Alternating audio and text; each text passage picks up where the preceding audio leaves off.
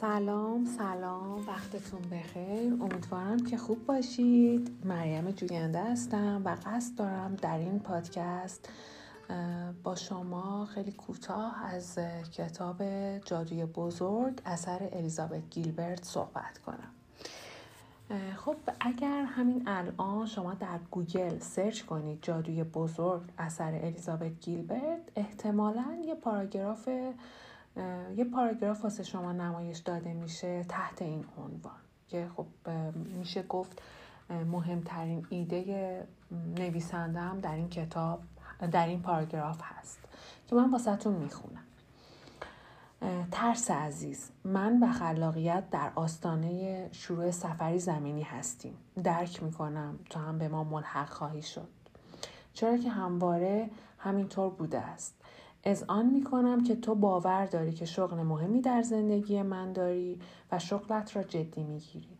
ظاهرا شغل تو این است که هرگاه من می‌خواهم کاری جالب، کار جالبی انجام بدهم وحشت بزرگی القا کنی. اجازه بده تا بگویم که تو کارت را عالی انجام می دهی بنابراین اگر احساس می کنی که باید به شغلت ادامه بدهی با تمام وجود آن را ادامه بده.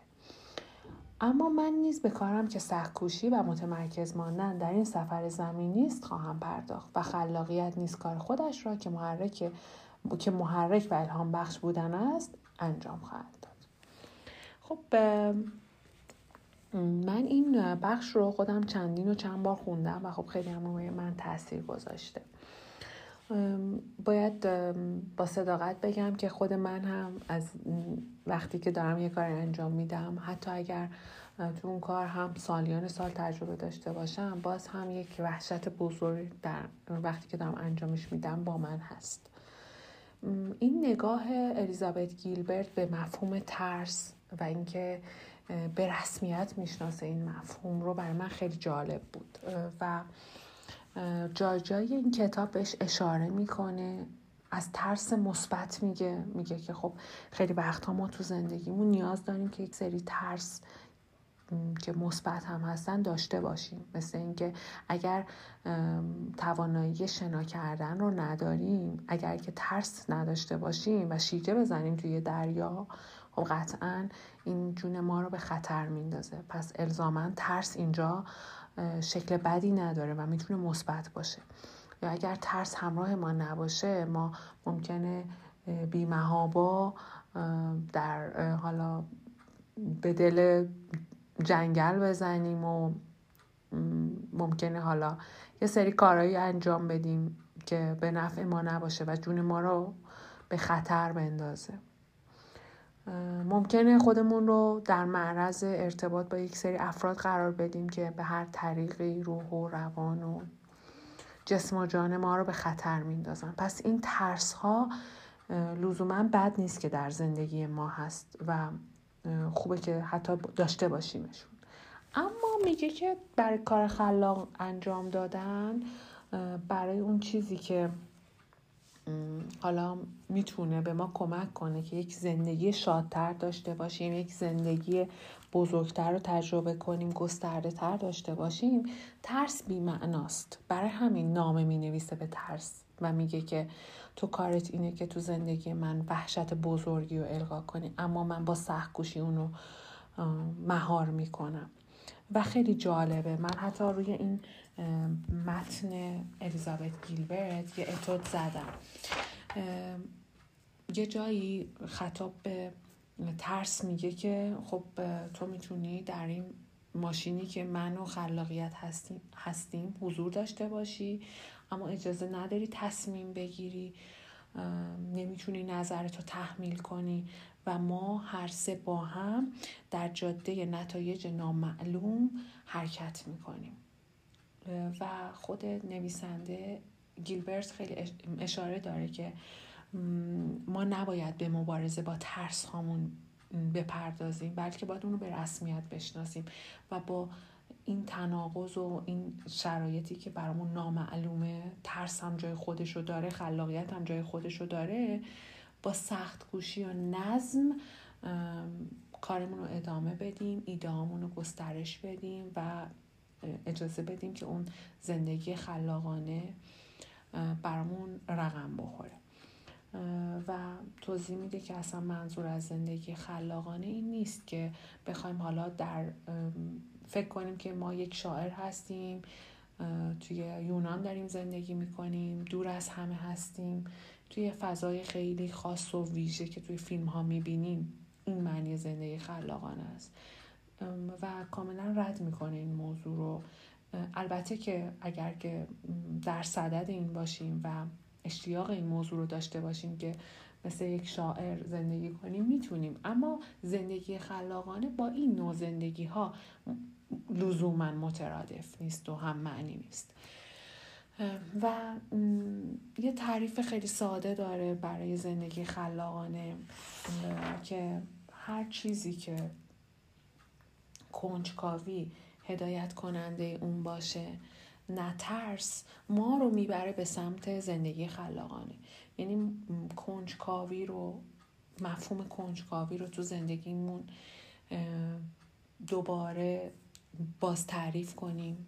دوباره اگر که حالا مفهومی تو زندگیمون نداریم که بخوایم کنجکاوانه اون رو بررسی کنیم پیداش کنیم. این خیلی برای من تکان دهنده بود. تلنگر بزرگی بود حقیقتش. همین یه جمله که من دوباره براتون می‌خونم. منظورم در مورد زندگی خلاقانه این است که کنجکاوی هدایت کننده ما باشه نه ترس. ترس رو حالا خیلی کوتاه بخوام تعریف کنم با توجه به مفهوم کتاب. اینه که مثلا اگر ما یه کار رو شروع نمی کنیم به خاطر اینه که میترسیم نظم داشته باشیم میترسیم که فقط برای مدت کوتاهی بدرخشیم میترسیم که فاصله زیادی با بهترین عمل کردمون داشته باشیم. و دقیقا این چیزی هست. این, این تعریف ترس منفیه که ما برای زندگی خلاقانه بهش احتیاجی نداریم. و باز هم اینجا اشاره کنم که الیزابت گیلبرت در مورد زندگی خلاقانه باز هم در ابتدای کتاب توضیح میده. میگه زندگی هست که ما رو متعالی می‌کنه. و باعث میشه که ما آدم های خوشحالتری باشیم شادتری باشیم. اما اما این به معنی این نیست که حالا از اون کار روزمره و اون زندگی روتینی که داریم فاصله بگیریم برای رسیدن به این زندگی. به این نوع زندگی. خب جای جای این کتاب داستان هست بخشی از داستان ها شخصی خود نویسنده هست و بخشش حالا روایت دوستانش. خیلی این کتاب از این بابت بر من جالب بود که چقدر نویسنده راحت می‌تونه اون چیزی که تو ذهنش هست رو روی کاغذ بیاره. و باز هم تاکید می‌کنه که زندگی کردن به شیوه خلاقی که الیزابت گیل، گیلبرت اونو تعریف می‌کنه باعث میشه که یک سری گنجینه های پنهان که درون ما هست متبلور بشن نمایان بشن که حالا این نمایان شدن این گنجینه ها با تلاش های مداوم و سرسختانه است. حالا اینو بگم که توی این کتاب از خلاقیت میگه از ترس ها میگه ترس مثبت ترس منفی از اینکه با کمالگرایی کارمون رو عقب نندازیم میگه نویسنده. اما خیلی اشاره داره به نظم به تلاش به سرسختانه. پیگیری کردن ایده ها و الهام هایی که سراغ ما میاد. برام خیلی جالب بود این موضوع که ایده و اون الهام رو نویسنده به صورت یک موجود زنده می‌بینه و فرض می‌کنه.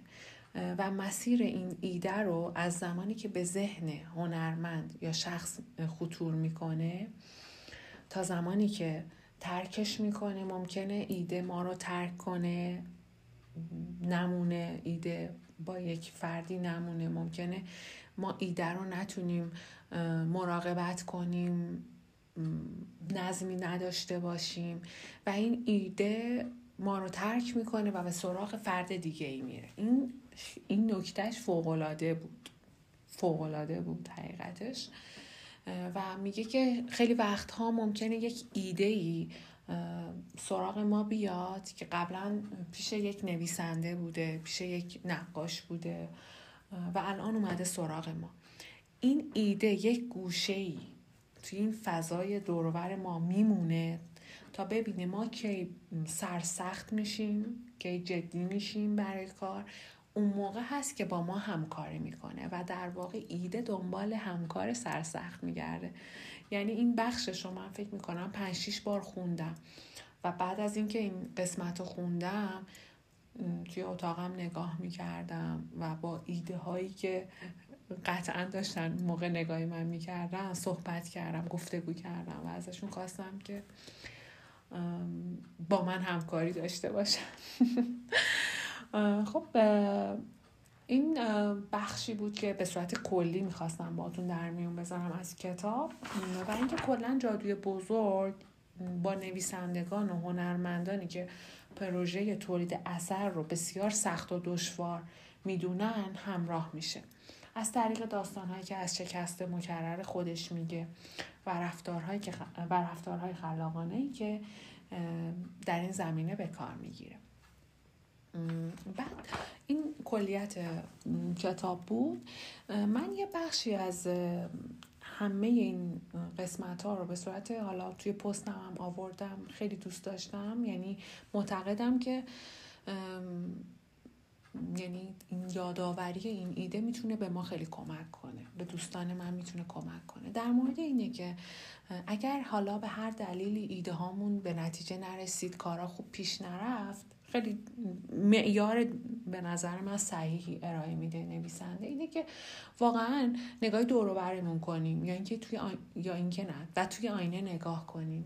نگاه به خودمون کنیم نگاه به سر و شکلمون کنیم. ببینیم که آیا ایده دوست داره سراغ همچین فردی بیاد با این ویژگی؟ و خودش میگه که من خیلی وقتها که واقعا به بنبست می‌رسه ذهنم قفل میشه بلاک میشه. نگاه تو آینه می‌کنم از خودم می‌پرسم الیزابت برای چی الان ایده باید سراغ تو بیاد؟ و به نظرم این می‌تونه کمک کنه به ما که ایده رو یک موجود زنده واقعا تصور کنیم و براش ارزش قائل باشیم. در این شرایط میگه که لباسامو عوض می‌کنم به خودم می‌رسم عطر می‌زنم. و از این طریق سعی می‌کنم که ایده رو اقوا کنم که حالا اون در مسیر خلاقیت همراه من باشه. این چیزی بود که من خودم خیلی بهش اعتقاد دارم. معتقدم که می‌تونه کمک کنه. خب از جاهای دیگه هم شنیده بودم ولی توی این کتاب و کتابی که حالا مرتبط با خلاقیت هست و نویسندگی و انجام کارهای خلاقانه اون هم با تاکید بسیار بر نظم و سرسختی و مداومت و کمالگران نبودن این بیان ایده بر من خیلی جالب بود. دوست داشتم با شما هم در میون بذارم تا شما هم بازنگری کنید. خودتون رو ظاهرتون رو محیط زندگیتون رو. همونطور که من این کار انجام دادم. و فکر می‌کنم قفلت واقعا اینجا جایز نیست. حالا بگم که من حالا خیلی وقتها با دوستانم که هنرمند هستن صحبت می‌کنم. خیلی این موضوع رو رد می‌کنم من به نظرم این اشتباه می‌تونه باشه. این نظر شخصی من برداشت شخصی من اینه که ایده هم اگر قرار ما بهش به فرم یک موجود زنده نگاه کنیم نیاز هست که برای توی بهترین وضعیت خودمون باشیم توی زیباترین وضعیت خودمون باشیم تا اون هم بیاد سراغ ما و ایده های ناب با ما بمونن ادامه بدیم مسیر خلاقیت رو و بتونیم به خلق اثر حالا ایدئال خودمون برسیم.